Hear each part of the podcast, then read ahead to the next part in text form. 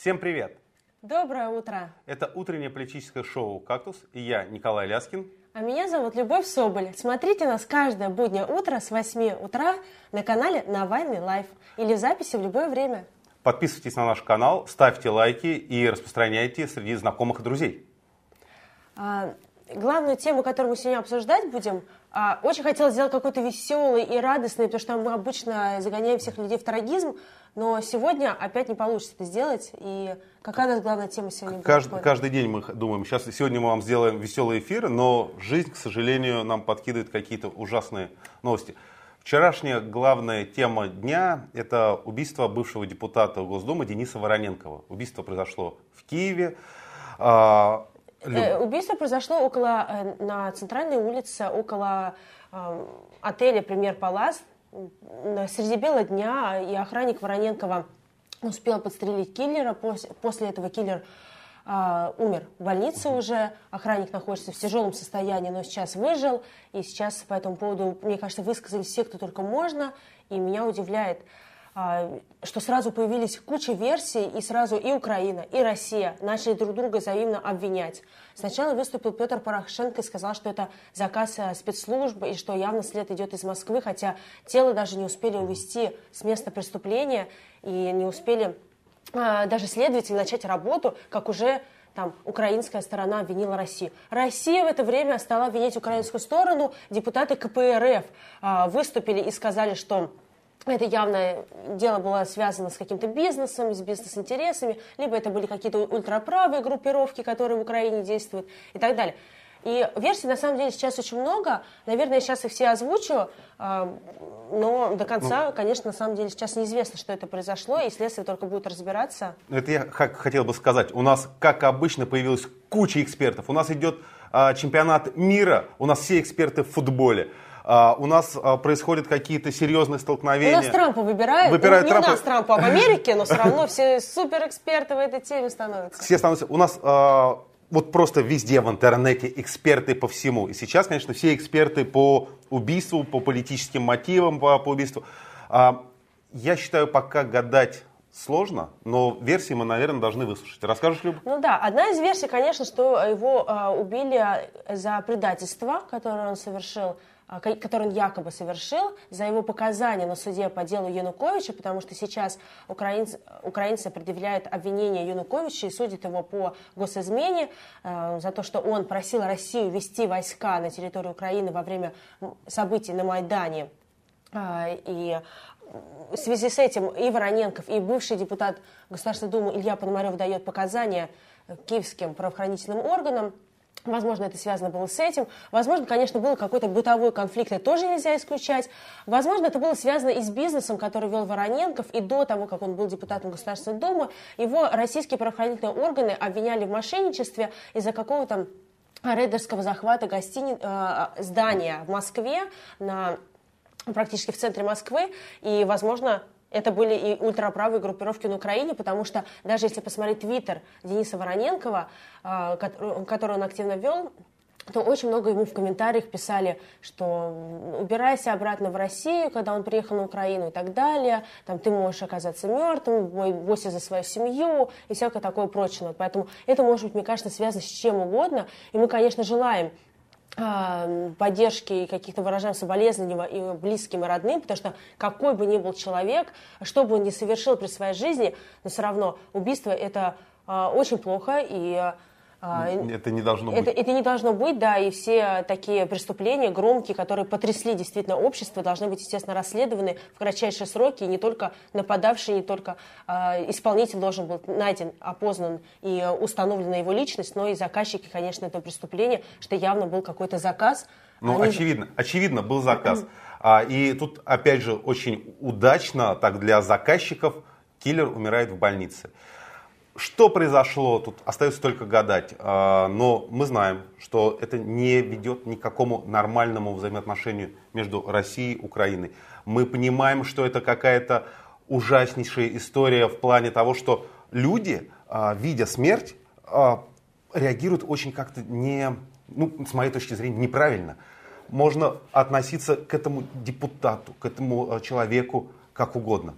Можно относиться к российско-украинским отношениям как угодно. Но смерть должна вызывать какой-то просто такой стоп должен быть, что переосмысление, что вообще-то есть человек, есть жизнь, а тут она обрывалась. Обрывалась а, насильственным образом, обрывалась у всех на виду, обрывалась просто показательно.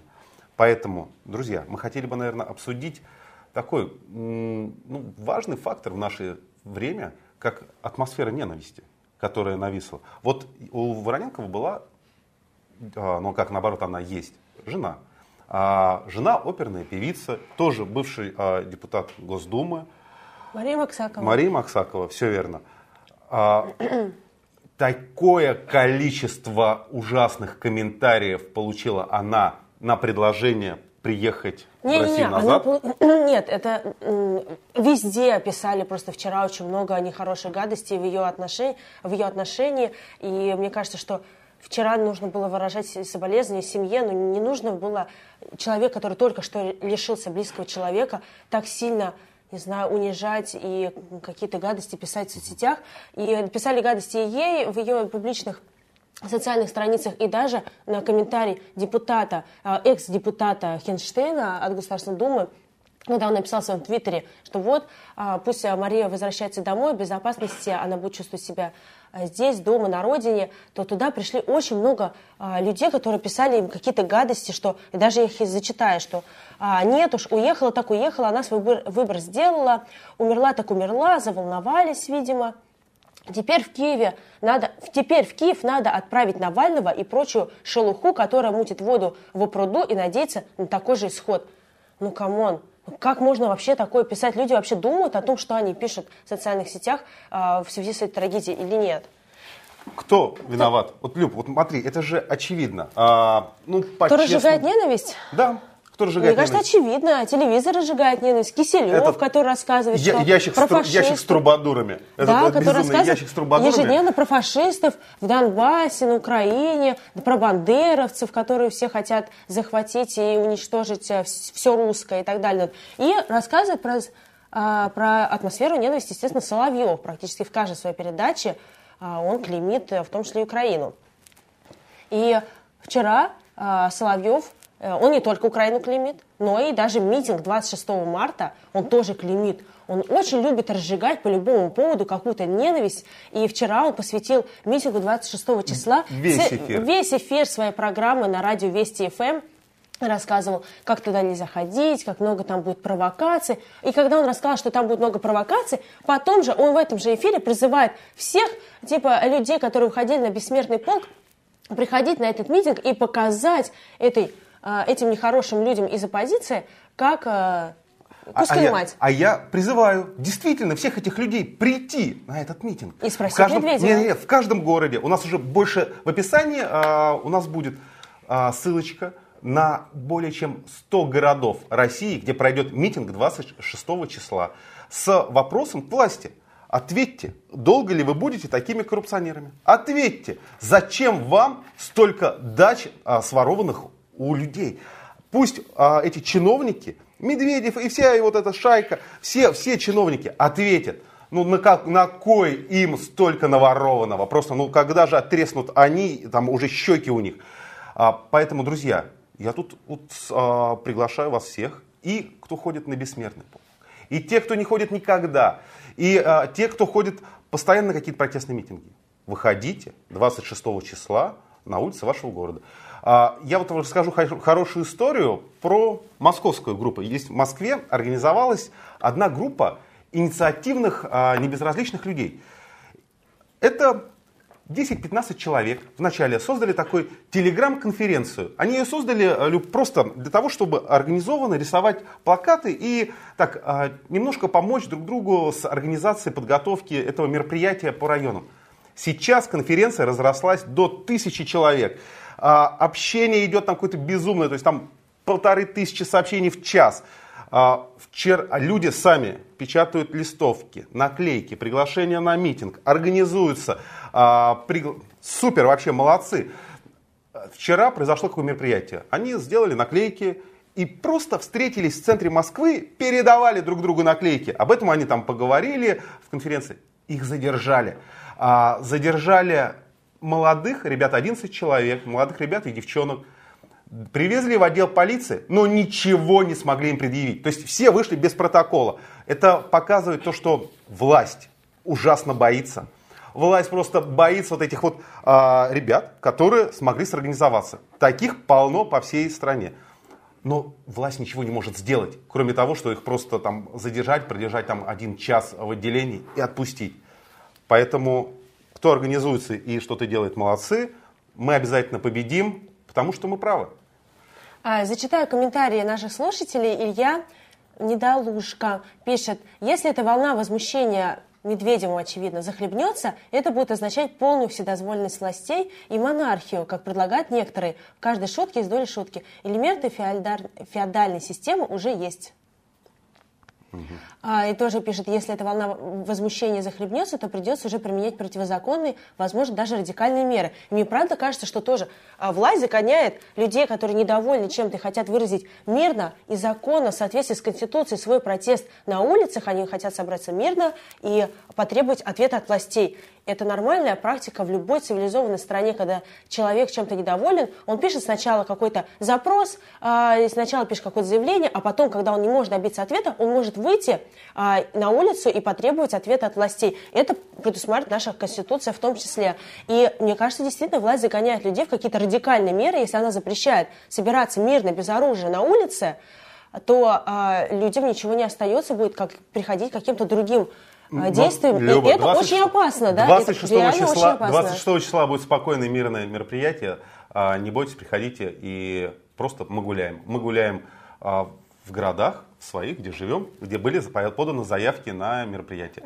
Более того, в акции участвуют 100 городов. Это не только Москва и Питер, и, как всегда, центральная часть России, но и по всей стране будут проходить Крупнейшая ну, общероссийская акция за последние 15 лет. Вы должны это понимать. У вас исторический момент принять в ней участие. Да, антикоррупционная акция. Вот. Если вы против коррупции, если ваши знакомые против коррупции и хотят потребовать законного ответа от властей, можно выходить на улицы и требовать этих ответов. Конституция нам это разрешает делать. И мы еще раз говорим спасибо Соловьеву, что он призывает на этот митинг. Но Соловьев говорит там э, очень часто какой-то ад у него очень часто бывают какие-то адовые гости. И Нет, один, он, он постоянно разжигает ненависть. Гостей, Сейчас, а, подожди, давай. до гостей еще перейду. Я хочу зачитать то, что он в Твиттере написал буквально вчера. Меня это очень беспокоит, потому что мне кажется, что публичный человек не должен позволять себе такие вещи писать в Твиттере. Он на, какой-то, на какие-то комментарии обычных людей, причем комментарии очень такие и содержательные, и спокойного тона, а, просто не согласны с его позицией, он пишет следующее. Нацист твои оправдания смешны. Ты же мразь называешь э, людей там ватой. Значит, ты обычный нацист а, ты реально мразь нацистская, пишет он другому человеку. Сопляк, рот свой грязный вымой. Мне даже стыдно это читать. Люба, если... зачем ты читаешь? Вымой, рот смыло. Ну, Нет, я просто хочу это читать. Да, я хочу это зачитать, потому что я хочу сказать, что вот, публичный человек, который с телевизора рассказывает о том, как людям другим жить, как кто хороший, кто плохой, какие бандеры плохие, какие там а, депутаты наши хорошие, он а, просто позволяет себе такие высказывания публично в своих соцсетях и постоянно эту атмосферу ненависти разжигает. То против людей, которые хотят выходить на митинг, то против а, там, соседней страны и так далее. И это недопустимо. Но есть один человек, которому Соловьев очень нравится, и это Николай Соболев. А, это популярный видеоблогер, который записывает разные видео и выкладывает их себе на канал. И вообще, на самом деле, вот этот Николай Соболев, он очень любит власть. Он ходил на эфир к Соловьеву, он, он а, пиарит какие-то инициативы Минкультуры у себя в видеоблоге и так далее. Но а, при том, что и он очень, так же как Соловьев, любит получать других людей. Но фактуры он совершенно не разбирается. И использует фейковые видео у себя на канале. И давайте мы... Одно, одно такое фейковое видео как раз вышло недавно, 17 марта. Давайте мы посмотрим отрывок из него. Хотите посмотреть, как же это выглядит? Вот мы в Министерстве культуры начали с просмотра как раз вот этого показательного ролика. Продолжите цитату. «Мой дядя самых честных правил...» Это дядя Федор? Да. Не, у меня туго с этим. Это же Пушкин? Нет, это этот. Бородино. Меня что-то там заставил, и больше не смог. Что ты там заставил? Я уже не помню этот стих. Какой стыд. Вот этот э, ролик показали на встрече у Мединского для видео, видеоблогеров. И преподносилось это так, как будто это был реальный опрос Первого канала э, простых людей с улицы. Но, Люба, есть один маленький секрет. Э, в Фейсбуке девочка одна, участница этого опроса. Наталья а- Командина. Наталья Командина. Молодец, хороший человек. Описала, как это было на самом деле. И вот здесь вскрылся просто адский портал. А, то есть это какие-то левые журналисты прикинулись Первым каналом, провели опрос, вырезали из него а, какие-то непонятные такие вот слова, там кто-то мычал, кто-то отвечал как-то не в попад, сделали из этого нарезку абсолютно фейковую и показали а, при министре культуры, а, при этих блогерах, что вот такое у нас поколение. Я тут сейчас хочу сделать отступление да, вот про фейковые нарезки и фейковые вот эти опросы. Друзья мои, кто не знает, у Мединского Минкуль, министр, министр культуры, фейковая, Диссертация. фе- фейковая диссертация, о которой он просто боится, чтобы об этом упоминали, и был этот разбор его диссертации на совете. Он- у него все фейковое. Он фейковый, диссертация фейковая, и все вот его инициативы фейковые. Но мы вернемся к вот этому твоему- Николаю Соболеву, потому что он тоже, он достаточно популярный блогер, он вещает в интернете, он учит всех, как жить. И, и вот к описанию к этому видео он прекрасную фразу написал. Блогеры продались, пропаганда, ин- интернет пестрит подобными заголовками. Но сегодня я вам расскажу, как на самом деле прошла встреча с министром и так далее. И использует потом фейковое видео с встречи с министром культуры в своем видеоблоге. И, чувак, уж лучше бы ты это ну уж лучше бы ты продался и использовал это фейковое видео за плату, чем ты делаешь это бесплатно, потому что это какая-то совсем лажа. Люба, вот что ты говоришь, ну 300% продажный человек. Смотри, он в этом видео, кто, кто не знает, говорит, ну как нам нас можно обвинить, что мы берем деньги у Минкультуры и РПЦ? Но елки-палки, ты в своем ролике ни слова не сказал про РПЦ. То есть ты спалился на входе. То есть ждите либо еще ролик про РПЦ, либо просто А часть он про РПЦ. был, Коля, он был, потому что чуть позже, в этот же день, а, вышла статья на православие.ру, где Тихон Шевкунов, кто не знает, Шевкунов это непростой человек из, а, духа, скажем так, из а, религиозных а, структур, это духовник Путина, э, человек, который близок к Кремлю. Он в тот же день разместил видео с большим комментарием а, на сайте православие.ру использовал ту же самую фейковую нарезку, которую показывали и Министерство культуры, и показал Николай Соболев как истинная правда. Вот. И а, очень интересно. Это же, кстати, фейковое видео обсуждал Соловьев в своей передаче, и это похоже все на какую-то массовую атаку на людей. а, и зачем показывать студентов и рассказывать какую-то фейковую историю о том, что они отвечают неправильно на ответы, э, дают неправильные ответы на простые вопросы элементарные, хотя этого на самом деле не было. И меня это очень удивляет, потому что это говорит по Первому каналу, это говорится в министерстве, об этом пишет Шевкунов, достаточно известный человек а, в определенных кругах, об этом говорит популярный блогер, и очень похоже на какую-то действительно... Заказуха. Заказуху. Абсолютно такая А заказуха. для чего эта заказуха была сделана? Мы решили спросить у известного политолога Станислава Белковского, и вот что он нам ответил. Ну, все делается в преддверии и для обоснования определенных кадровых перестановок в руководстве российской высшей школы и конкретных вузов. То есть это лоббистский проект точно такой же, как замена, например, директора Новосибирского театра оперы и балета Бориса Мезговича на Владимира Техмана, чем занимались совместно Министерство культуры и Русская православная церковь Московского патриархата в лице митрополита Новосибирского и Бердского Тихона. А, Думаю, что нужно показать, как ужасен уровень российского студенчества, и тем самым разогнать одних руководителей образовательных учреждений, поставить на место других.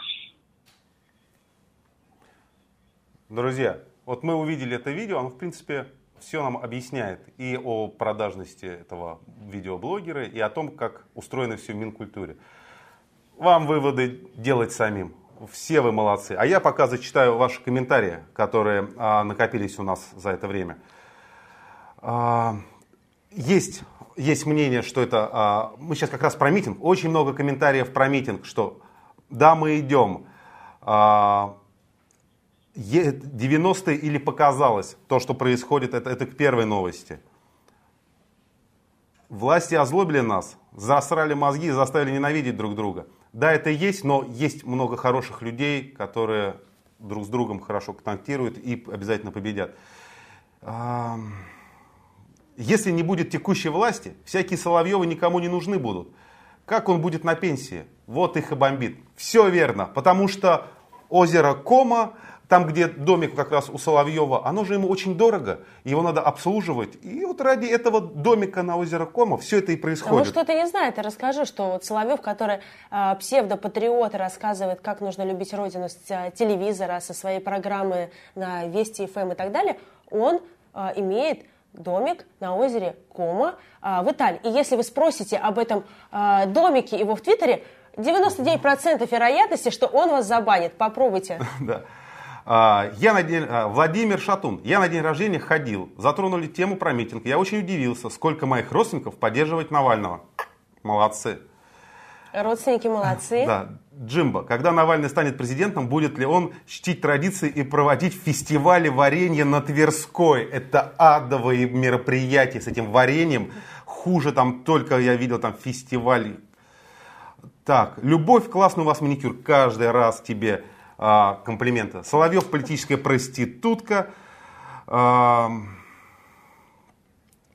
Люди да. правду, э, неправду не Вот. скажут. Этот ролик с ответами фейк, пишут нам, но мы уже об этом сказали. Мы знаем про это и а, говорим. Не, меня удивляет, что Николай Соловлев, Соболев. Соболев, Соболев, простите, а, он, ну хорошо, что не Соболь, а, А, кстати, Люба, не-не-не, никаких родственных связей, Ну вот, а, он рассказывает о том, что очень мало научно-популярного контента а, в Ютьюбе, а, все ютуберы другие говно, они делают непонятно что, а вот я такой классный. Он еще, знаешь, какой жест очень любит делать в своих роликах? Вот такой вот жест. и всех- Менторский, Э, Да, менторский. И всех вот так вот поучать.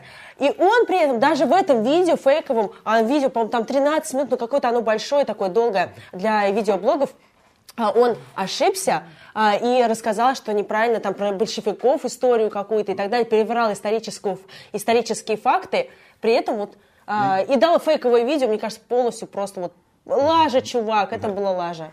Не надо ходить в Министерство культуры, брать их фейковые видео, делать что-то свое и а, говорить людям правду.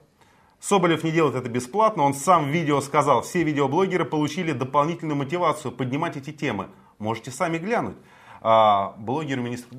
Я вот ровно об этом сказал, ровно об этом. Соболев всех учит. Там, знаете, у него есть фраза, ну и чему же мы научим это поколение, которое выросло? Да елки-палки, ты осваиваешь бюджетные деньги за заказуху. Чему тебя научили твои родители и в твоем университете? Эти студенты, которые кто-то мог ошибиться, кто-то мог забыться, застесняться, они нормальные люди, а ты продажная сволочь.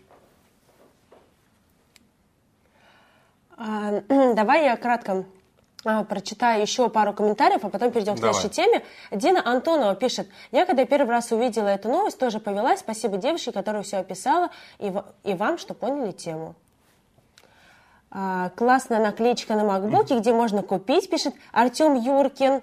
О, кстати, нас очень много спрашивали после эфира, когда я была в свитшоте Навальный 2018, о том, где можно приобрести этот свитшот. Его сейчас дают а, только, на самом деле, людям, которые работают в штабе Алексея Навального, поэтому, если вы хотите приобрести а, какую-то наклеечку, свитшот и так далее, приходите ножками в штабы, которые открыты, и можно получить будет, если вы будете там работать волонтером а, и так далее, то можно получить будет свитшот, а если а, вы хотите какую-то наклеечку, то просто можно будет ее получить вот просто Пом- один раз зайдя в любой из ближайших штабов, которые уже открыты по стране в поддержку Алексея Навального. В Москве записывайтесь на сайте Навальный 2018 и не забывайте ставить галочку «Волонтер». Да, А, и проходить все этапы верификации. Конечно, обязательно. И, и даже больше про свитшот. а, сегодня пришла новость о том, что а, ре- региональный штаб в Самаре в поддержку Алексея Навального, они проводят конкурс. Они зап- на запись обращения к Медведеву, и самое лучшее обращение к Медведеву, человек, автор этого обращения, получит свитшот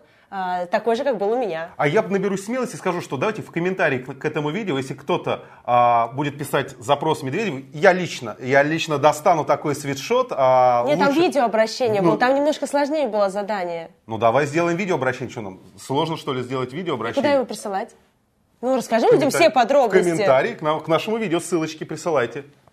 Хорошо. Давай дальше, в следующий Давай. день пойдем. Я сейчас почитаю, может быть, что-нибудь А, еще выберем. Друзья, мы просим каждый раз присылать нам темы а, для нашего шоу, и чтобы мы обсуждали темы, которые вас волнуют. Там очень много тем там, про какие-то там истории личного плана, как что здесь устроено, там, про компанию Навального. Мы так это говорим постоянно. А вот здесь пришла тема. А, Димон получает в свои фонды эквивалент 70 миллиардов рублей. Вопрос нам прислал телез- наш зритель. А откуда берутся эти деньги? Эти деньги это же откат от а, Усманова, откат от всех этих а, королей госзаказа Медведеву. А что такое откат? Обычно это там ну, примерно 10%. То есть, когда мы говорим про 70 миллиардов рублей, мы в голове должны иметь, что из бюджета вывели 700 миллиардов минимум.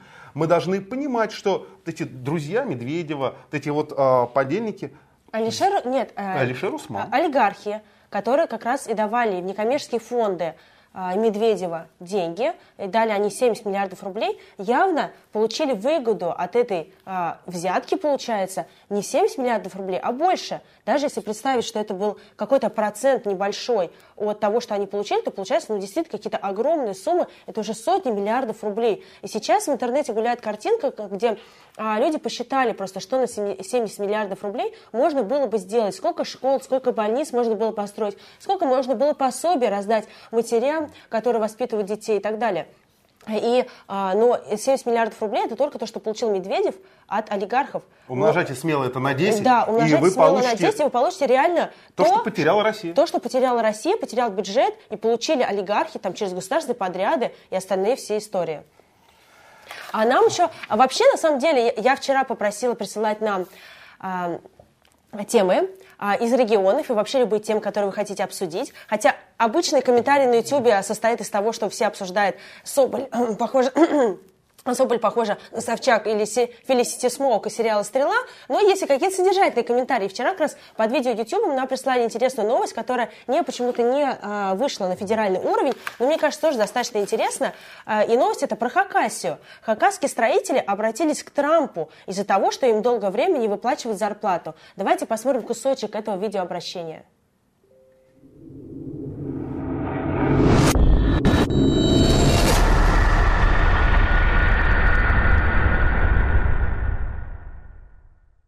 Уважаемый господин Дональд Трамп, обращаюсь к вам от э, строителей государственной федеральной стройки Республики Хакасия. Так как наш президент не слышит, при встрече с, с Путиным подскажите, пожалуйста, ему, что здесь в Хакасии есть люди. Конечно, смешно. Да мы вообще ко всему миру обращаемся с просьбой, чтобы нам помогли э, достучаться до президента России, чтобы он наконец-то увидел и услышал нас. А то он прилетает только в Хакасию отдыхать. И все. Больше ему делать здесь в Хакасии нету. Друзья, хакасские, а, хакасские строители обращаются к Трампу. Мы сейчас к этому обяз... Люба сейчас Я, обязательно... давайте расскажу чуть подробнее. Что там вообще произошло? Почему они обращаются именно к Трампу? Да? Они говорят, что мы очень много писали обращений к Путину, к районным администрациям, региональным властям, но нас никто не слышит. Путин приезжает в Хакасию только, простите, только отдыхать, но при этом не занимается нашими проблемами, ему на наши проблемы наплевать. Поэтому мы просто обратились уже а, к Трампу для того, чтобы, ну, как бы сделать это какой-то какой-то сарказм это, да, потому что люди не, не могут добиться решения своих проблем. Почему они требуют зарплату от властей? А потому что это не простые строители, которые работают на частной стройке. Это люди, которые а, восстанавливают жилье а, народу, который его потерял вследствие чрезвычайной ситуации. И на это восстановление жилья выделяют средства из бюджета. Но они почему-то не дошли по цепочке от федерального бюджета вниз на ликвидацию последствий чрезвычайной ситуации, а сели где-то посередине этого процесса или даже на самом верху. Люди говорят, что нам сказали, что деньги из бюджета выделены, и мы должны получить зарплату за то, что мы работали на благо народа, мы восстанавливали это жилье, но до сих пор мы их не получили. Мы не можем голодать, мы не можем содержать свои, э, там, да, нам не позволяют содержать свои семьи, поэтому сейчас уже всеми возможными способами пытаемся привлечь а, к это, внимание к этой проблеме. И они даже хотят выстраивать, м, устраивать забастовку какую-то, выходить на центральную площадь, записывать видео- видеообращения, пытаться хоть как-то решить свою проблему. Но это правильно, потому что хоть так надо озвучивать э, свои проблемы, надо озвучивать их э, в интернете, на улице, максимально громко. Вот как раз тут у нас про митинги, э, то есть уже не А я, хакасские. а я хочу, кстати, про митинг, я Да. хочу посоветовать, если кто-то смотрит нас из а, Этих а, хакасских этих хакасских рабочих, да, ну, если кто-то знает их и так далее, передавайте, пусть они выходят также 26 марта и требуют ответа от властей, потому что именно оттуда, вот там, там у Медведева как раз и растут многие коррупции в стране. ВОСТ э, э, пишет, 26 марта мы выходим на митинг для того, чтобы потребовать ясных публичных ответов относительно коррупции высших должностных лиц в России. Да, да, это так. А, вот еще важный вопрос. Николай Лещенок. Ребята, а вы-то сами пойдете 26-го? Просто у вас такой призыв идет, а вот что-то никто не говорит. Пойдемте с нами. Да, я родился и вырос в Москве. И я считаю, что мне никто не вправе мне запретить 26, 26 числа выйти в центр моего любимого города и погулять, и этой прогулкой заявить о себе и спросить, да, я пойду 26-го на это мероприятие, и призываю всех спокойно выйти, погулять, а, пообщаться, поговорить. Я тоже пойду обязательно, и я никогда не призываю выходить на митинг людей, а, если я сама не готова и не решаюсь туда выйти. Естественно, я пойду. Про Димона, про нашего любимого, любимчика Димона.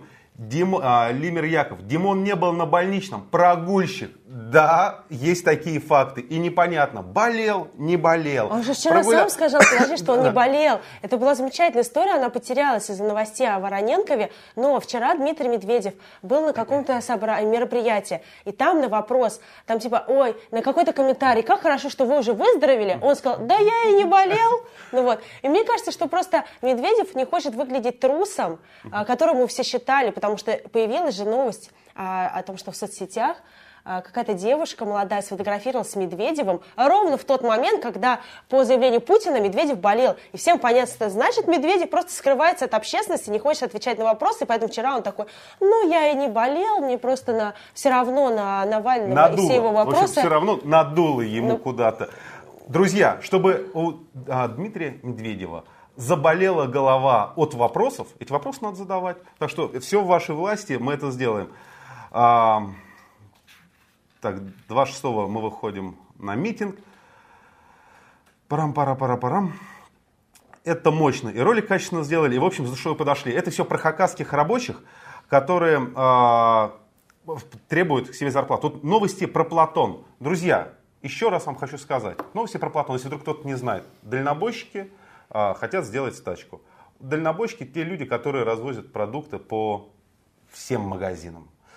Им опять подняли тариф на проезд по дорогам. Деньги идут в карман друзей Путина. Ротенбергов. Ротенбергов и э, Чемизова, потому что они вдвоем, это два друга Путина с еще времен, там, каких-то стародавних времен, с детства из КГБ, и вот они как раз являются бенефициарами, то есть выгодополучателями всей системы Платон, которая действует сейчас в стране.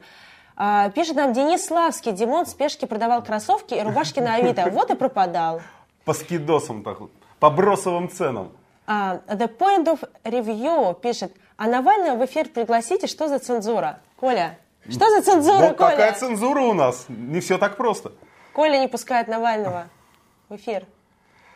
А, хэштег Димон ответит. Да, отличный, кстати, хэштег. Все верно. А, вот, пишет Виктор Миллиган. Про хакасских рабочих мой друг Нодовец сказал, купленный Газдепом фейк. Судя по высказыванию нодовцев, где-то 70% России это агенты Газдепа. Да, потому что проще, когда ты что-то не понимаешь или когда ты боишься сказать, проще сказать, что там, агенты Госдепа сумасшедшие, а, неспокойные. Да, мы беспокоимся о судьбе России и о судьбе э, там, всех людей адекватных в стране. Поэтому мы задаем эти вопросы. И в глазах этих вот безумных нодусов, наверное, да, мы какие-то ненормальные. Но если они нормальные, то это, то это безумие. Будьте ненормальны. Смотрите, Люб, у нас вот по поводу Трампа, да, вот это хакасские... Здесь даже пишет про Трампа. А, а, Илья Макаров пишет, ухаха, Трамп, приди, порядок наведи. Трамп, приди, порядок Ну, Раз наведи. мы так много обсуждаем Трампа сегодня, Давай продолжим эту тему. К тому же у нас будет а, секретный, для кого-то уже не секретный, для кого-то будет а, секретный гость, который про Трампа и все, там, все происходящее вокруг Трампа и Очень все происходящее в знает. Америке знает лучше, чем многие политологи. Поэтому, смотрите, давайте сейчас посмотрим небольшой ролик а, про Трампа, а дальше мы вам представим нашего гостя. Слишком долго небольшая группа людей по столице нашей страны пожинала плоды правления, в то время как народу приходилось нести затраты, связанные с этим. Вашингтон процветал, но народ не перепадали плоды этого процветания. Политики процветали, но рабочие места уходили из страны, и закрывались фабрики и заводы. Истеблишмент защищал собственные интересы, но не интересы граждан нашей страны. И их победы не были вашими победами, их триумфы не были вашими триумфами. И пока они праздновали в столице нашей страны, очень мало было причин праздновать у испытывающих трудности в обычной жизни семей, живущих по всей территории нашей страны. И все это меняется, начиная с данного момента, сегодня, сейчас, потому что этот момент — это момент ваш, этот момент принадлежит вам. Мы собрались здесь сегодня. Мы а, провозглашаем новую декларацию, которая будет... А, и каждый город, каждая иностранная столица, каждое иностранное государство будет слышать, а, услышит об этом и узнает. С сегодняшнего дня новое видение будет руководить нашей страной.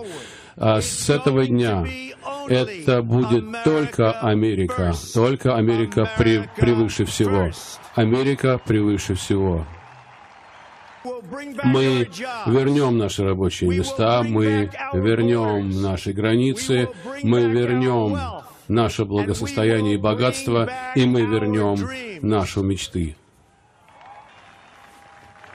Мы будем следовать двум, двум простым правилам. Покупай американское и нанимай американцев. Мы будем добиваться дружбы, пытаться наладить хорошие отношения со всеми странами, но исходя из понимания того, что право любой страны а, прежде всего преследовать свои интересы. Мы не пытаемся навязать кому-то наш образ жизни. Мы хотим просто, чтобы он стал примером, а, и мы будем блистать во всем, и все будут следовать нашему примеру. Закончилось время пустых разговоров. Теперь а, настало время действовать. Не позволяйте никому говорить вам, что этого нельзя сделать. Никакая задача, а, нет такой задачи, которая не была бы решена американцами и Америкой. Наша страна будет вновь процветать, и вместе, сообща, мы вновь сделаем Америку сильной. Мы сделаем Америку богатой, мы сделаем Америку гордой опять, мы сделаем Америку опять безопасной. И да, вместе мы сделаем Америку великой, снова великой. Спасибо и благослови вас Господь, и благослови Господь Америку. Спасибо. И я вам, друзья, представляю э, гостя нашей сегодняшней программы. Это Евгений Фельдман, независимый фотожурналист, который был в Америке во время президентской кампании, э, который побывал на всех мероприятиях, наверное, у Хиллари и у Трампа. Очень хорошо разбирается во внутренней политике США и вообще может нам, наверное, подробнее про всю, э, про всю их внутреннюю кухню рассказать. Ну, Женя, расскажи, пожалуйста, вообще, как ты относишься к Трампу? Голосовал бы ты за него, если был бы сам американцем? Ой, ну, всегда все там спрашивали, за кого бы я голосовал. Я всегда, конечно, от э, ответа уходил, говорил, что я независимый журналист и я нейтрален. Примерно это я сделаю и сейчас. А, на самом деле, по большому счету, в Штатах сложилась довольно сложная идеологическая конфигурация обеих партий. Потому что я не могу сказать, что позиция республиканцев по и социальным вопросам, и экономическим вопросам не близка, равно как и а, в отношении демократов то же самое. Потому что ну, например, если человек поддерживает а, более какие-то либертарианские подходы к экономике, да, меньше вес государства, Женя, 8, низкие налоги утра, и так далее. утра, какие налоги? Я вообще хочу сказать, что я был уверен, что вы сидите здесь без штанов, как делают все на телевидении, кого не показывают в полный рост. И это неправда. Так штаны вот, штаны у нас есть. Штаны, штаны есть. есть. Это я могу подтвердить. Мы не знали, что на телевидении а, положено сидеть без штанов. Мы не подготовились. Со следующего раза вы сможете. А, короче, Там очень сложная конфигурация. И на самом деле... Э, все не так однозначно? Нет, все довольно однозначно по каждому отдельному вопросу. А когда ты собираешь их вместе, выясняется, mm-hmm. что э, какие-то те подходы к идеологическим вопросам или глобальным принципам, по которым ты относишься к политике и устройству государства, что эти принципы в целом там собраны исторически так сложилось, довольно специфическим образом. Mm-hmm. И ну, мне кажется, что нет страны, которую кто-то из россиян мог бы поддерживать, если бы он много думал бы про какие-то вопросы именно в рамках российской повестки, потому что там они раскрываются совершенно по-другому. Американцы хотят захватить Россию? Не думаю. Не думаешь? Вот главный от, ответ, современ... вопрос современности, да? Готовить а... танк у себя в подъезде или нет? Ну, не знаю, у меня, не, у меня такой маленький подъезд, что не месяца, не то, что ну, там... там тоже. Как, Ладно, на заднем дворике хотела сказать, но у нас точно нет. Домов, да. разъезжается. Слушай, почему вообще такой хайп сейчас стоит вокруг Путина в Америке? Или только нам так кажется? Вообще, обсуждает там Путин или не обсуждает? Ну, там, Россию, как вообще к России относятся? Мне кажется, что сейчас а, американцы... Я какие-то опросы читала, что американцы сейчас так с настороженностью, с такой же настороженностью относятся к России а, и к нашим политикам и так далее, так же, как было это во, время, во времена холодной войны. То есть какое-то время они забыли про Россию, а сейчас опять это стоит вопрос повестки дня. Что то вообще происходит? Это действительно очень неоднозначно. А, например, вот есть часто появляющийся в новостях вопрос а, рейтинга одобрения Трампа. Угу. И мы видим, что эти рейтинги рекордно низкие. 37, 38, 39% его одобряют деятельность, 50-55 нет. Это для начала президентства супер рекордный рейтинг. Такой примерно был к концу президентства у Буша-младшего. Угу. А, на самом низу чуть-чуть хуже был у Обамы, когда он принимал самые непопулярные решения. Но если мы смотрим раскладку этого рейтинга, да, то выясняется, что среди республиканцев у него почти рекордный рейтинг поддержки, а среди демократов рекордный рейтинг не поддержки. Ну и независимые, не определившиеся избиратели, да, не, причисля... не причисляющие себя никакой из партии, они, в общем, э, ну, естественно, в среднем скорее не поддерживают Трампа, тем самым, собственно, производят этот низкий рейтинг. По отношению к Путину, в общем, такая же штука, потому что э, среди республиканцев, если я правильно помню опросы, более трети считают его замечательным лидером и практически примером а среди демократов, наоборот, почти все его почти ненавидят. Вообще, даже вот на уровне какой-то журналистской практики моей работы там оказалось, произошла довольно существенная э, произошло существенное изменение за тот год, что я там работал. В январе прошлого года, когда я работал на Кокусах Вайле, на Праймерис, когда, как только я говорил, что я из России, все мне говорили, что у вас там холодно. В Аве было минус 30 в этот момент. я спорил. лайка. Нет, холодно. Холодно, всегда. А к выборам, э, когда я работал в Техасе и в Пенсильвании, первое, что мне говорили, когда я говорил, что я из России, что у вас Путин, он очень популярный политик. Или у вас Путин, он вам нравится.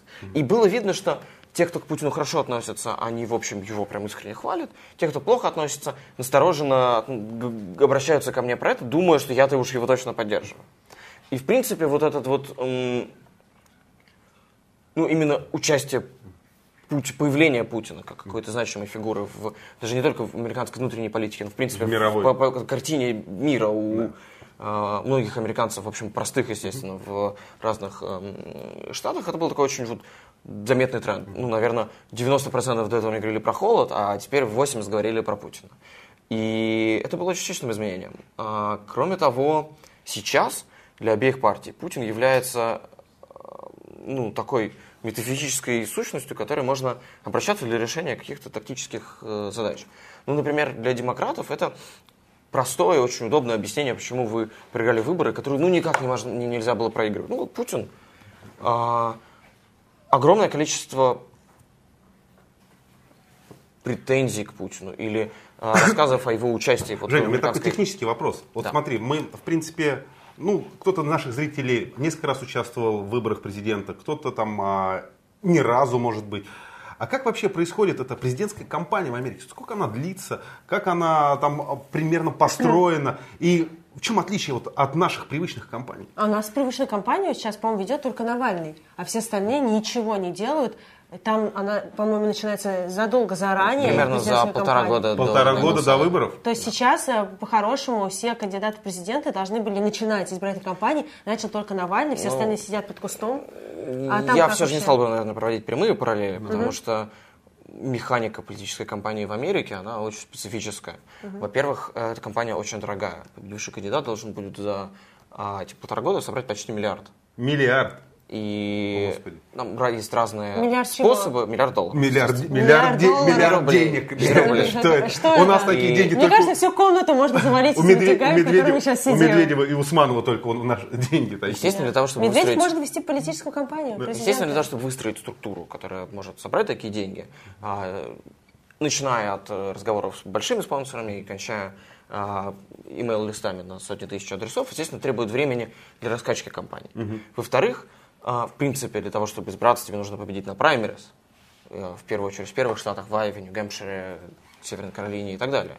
А для этого тебе нужно выстроить огромную структуру там, намного более интенсивные, чем любая э, политическая чем любая штабная структура в любом другом твоем штате или в любом другом, я думаю, в любой другой политической системе во время э, любой другой кампании mm-hmm. в любой другой стране. И интенсивность этой системы, и масштаб ее, это десятки тысяч волонтеров, это 200 мероприятий, которые в крошечной, по-моему, трехмиллионной, если я не путаю, Айове проводят каждый, ну не каждый из а кандидатов, которые делают ставку именно на Айову. Это гигантский масштаб, это гигантская логистика, и фактически в этом смысле нельзя говорить, что компания начинается за полтора года до выборов, а начинается за э, там, 10-9 месяцев до, собственно, угу. важных кокусов а, то есть, Что да. такое кокусы? О, не, это сейчас... Ой, очень интересно. Не, не, не мучай всех с утра. Кокусы, э, ну, если очень просто говорить, это один из форматов проведения предварительных угу. выборов, а, который заключается в том, что люди не приходят, как на праймерис обычных, на участок кидают бюллетени. А это такое фактически собрание сторонников одной из партий на своем избирательном участке, когда в какой-нибудь школе сидят, скажем, все э, демократы района угу. и все, все на, с, этого, с этого избирательного участка.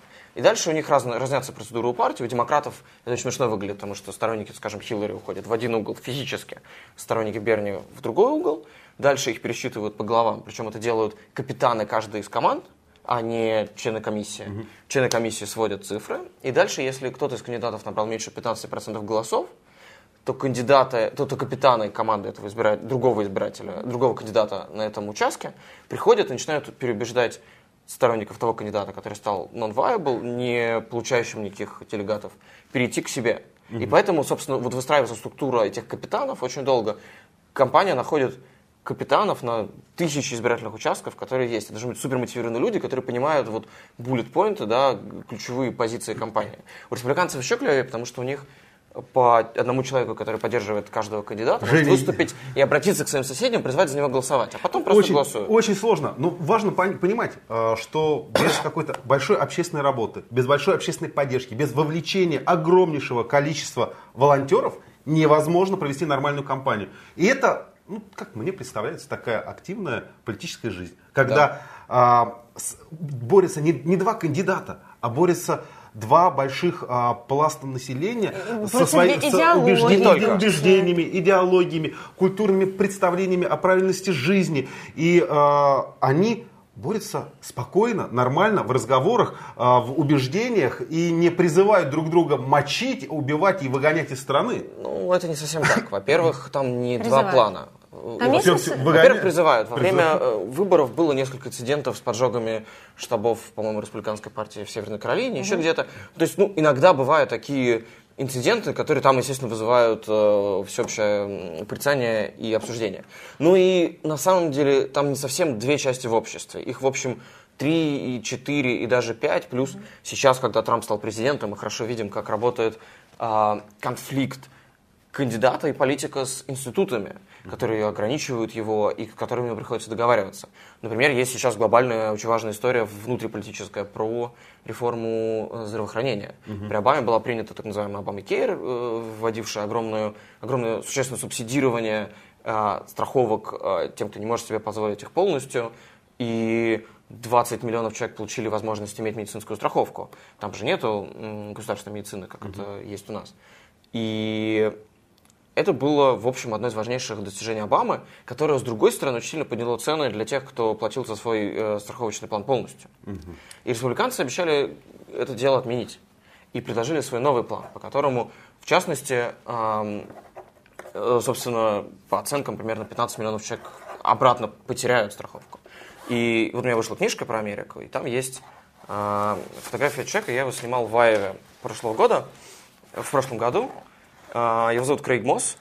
Он ездил по митингам Трампа, посетил 45 за год.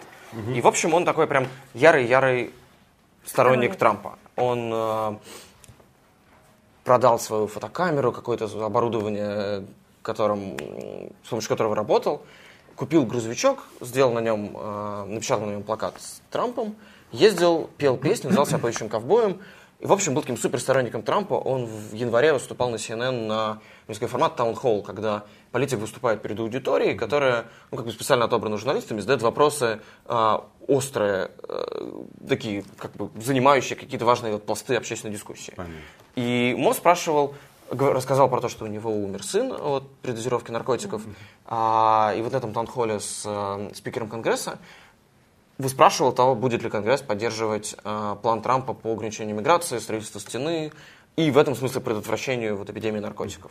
Райан обещал, что да, а потом выяснилось, и вот буквально вчера вышла история, позавчера, у того же самого CNN, что МОЗ, после того, как вышел вот новый план реформы здравоохранения, предложенный республиканцами, сказал, что больше не поддерживает Трампа, потому что там э, очень сильно срезают субсидирование, собственно, клиник, которые занимаются теми, у кого э, проблемы с наркотиками. Окей, давай зачитаем, что нам пишут э, э, люди, которые смотрят нашу трансляцию. Нам Гринберт пишет, мой друг американец считает, что Трамп позор Америки и совсем не репрезентует американский народ. Не пускает прессу к себе, привет зачатки цензуры, лицемерит и самовлюбленный. У меня, кстати, тоже есть свое мнение по поводу Трампа. Я, конечно, не так хорошо разбираюсь вот в этих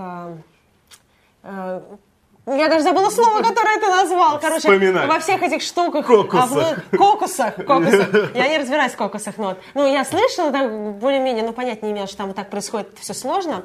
А, но я прочитала книжку Трампа, мне было интересно, когда вы все обсуждали, мне было интересно разобраться, сформировать свою позицию, какую точку зрения. Я прочитала его книгу 11 года «Было величие Америки». И эта книга, она не про то, как заключать сделки, не про бизнес и так далее, а именно такая вот в 11 году он уже написал а, президентскую Э, программу для себя, и он там во все книжки клеймит Обаму. Но когда я прочла эту книжку, у меня единственное впечатление, которое осталось от Трампа, это что он адский манипулятор.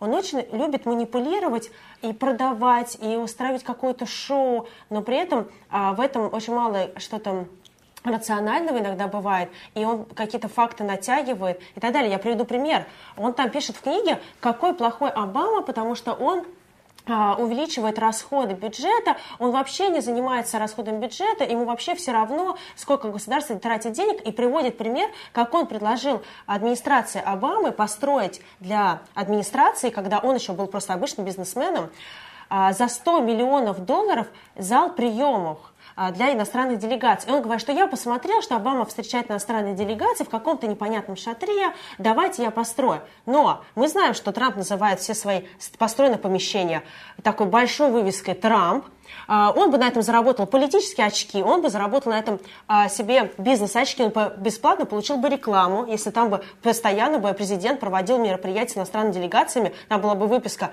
«Дом, там, резиденция Трампа» или «Дом приемов Трампа» и так далее. Ну, то есть он явно хотел заработать кучу всего на этой истории, и имидж улучшить, и пропиариться и так далее.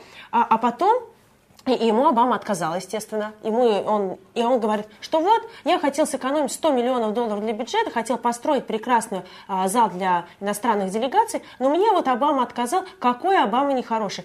Ну, прости, чувак, и, и мне кажется, что вообще бы в взятках бы могли бы обвинить а, администрацию ту действующую, если бы они бы взяли бы и проводили бы в каком-то частно построенном а, здании это мероприятие. И я поняла, что это не повод ругать ту администрацию. Возможно, есть куча других поводов, но это какая-то была ужасная манипуляция. Все намного сложнее. Например, ты сама говоришь, что Трамп пускает пыль в глаза и устраивает шоу. Ну, например, мы все видели, наверное, а, выступление Обамы на вечерних ток-шоу. Вот он идет к Джимми Киммелу и читает э, злые твиты про себя. Ой, какой милый Обама. При этом количество пресс-конференций, которые дал Обама Вообще. за свои 8 лет, угу. рекордно низкое. Оно ниже, чем у Буша-младшего, который тоже очень сложно относился к прессе угу. и не давал такого доступа, а, как хотелось бы.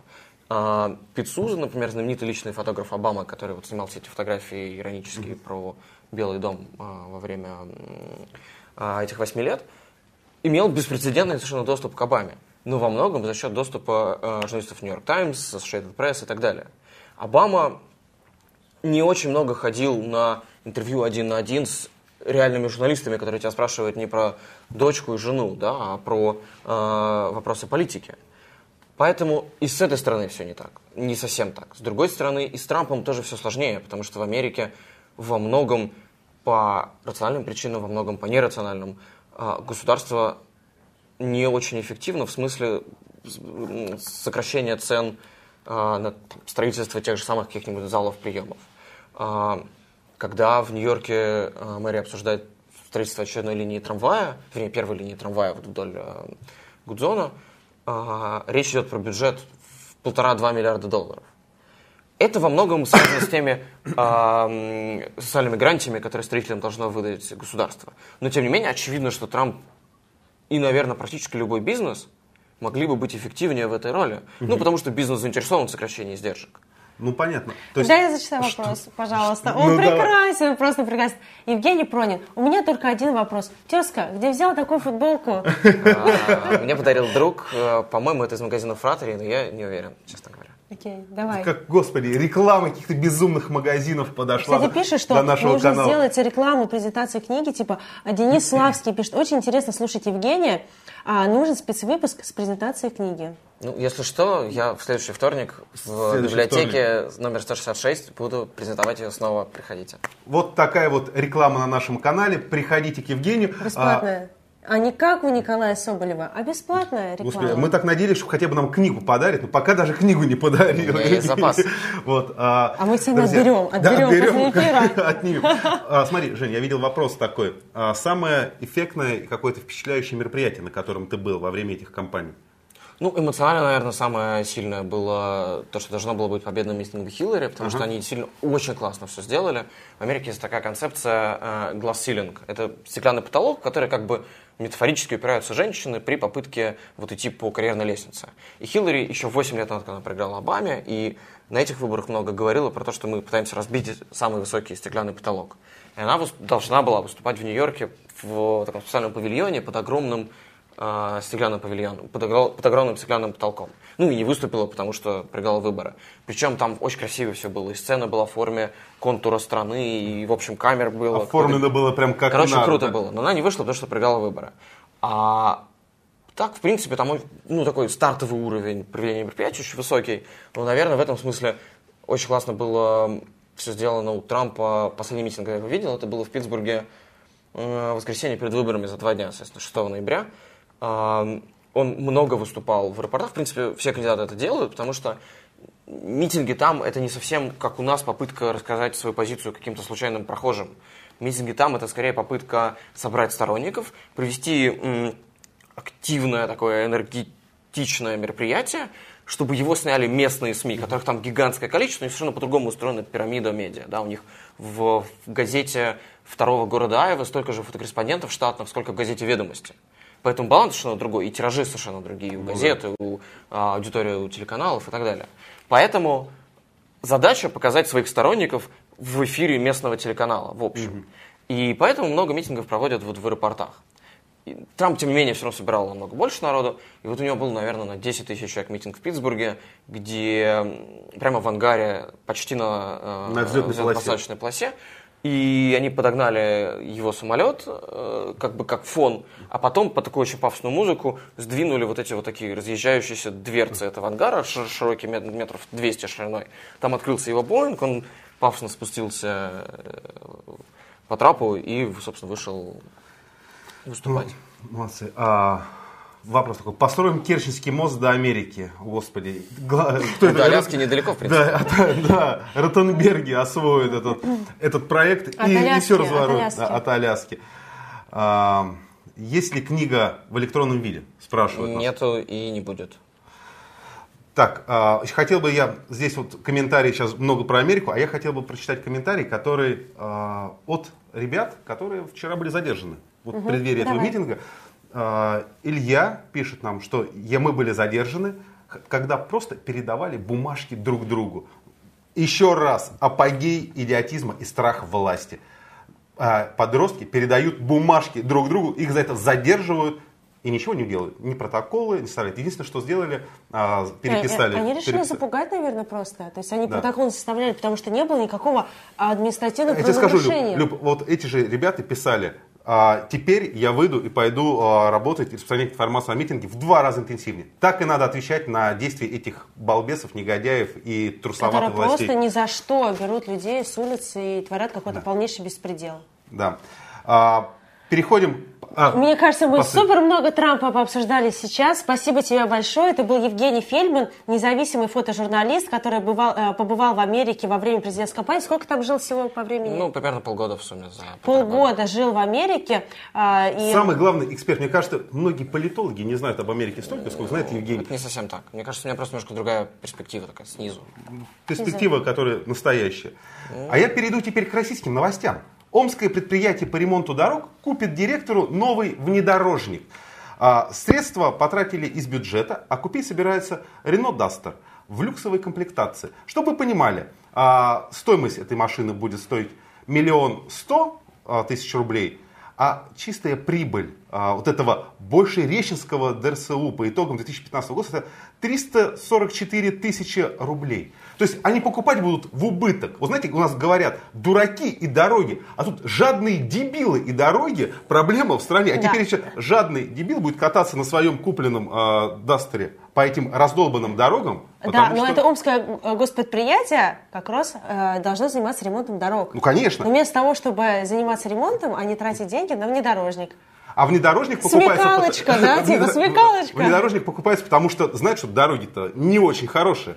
Ну, придется ездить а по кому, колдыру. как не им это знать, если они ими не занимаются, а тратят деньги на внедорожники? Конечно. Но Друзья, а, этой такой нелепой новостью про омских работников мы заканчиваем и зовем всех 26 числа. Приходите на митинг в своих городах. Приходите, увидимся. Всем пока! хорошего дня. До свидания.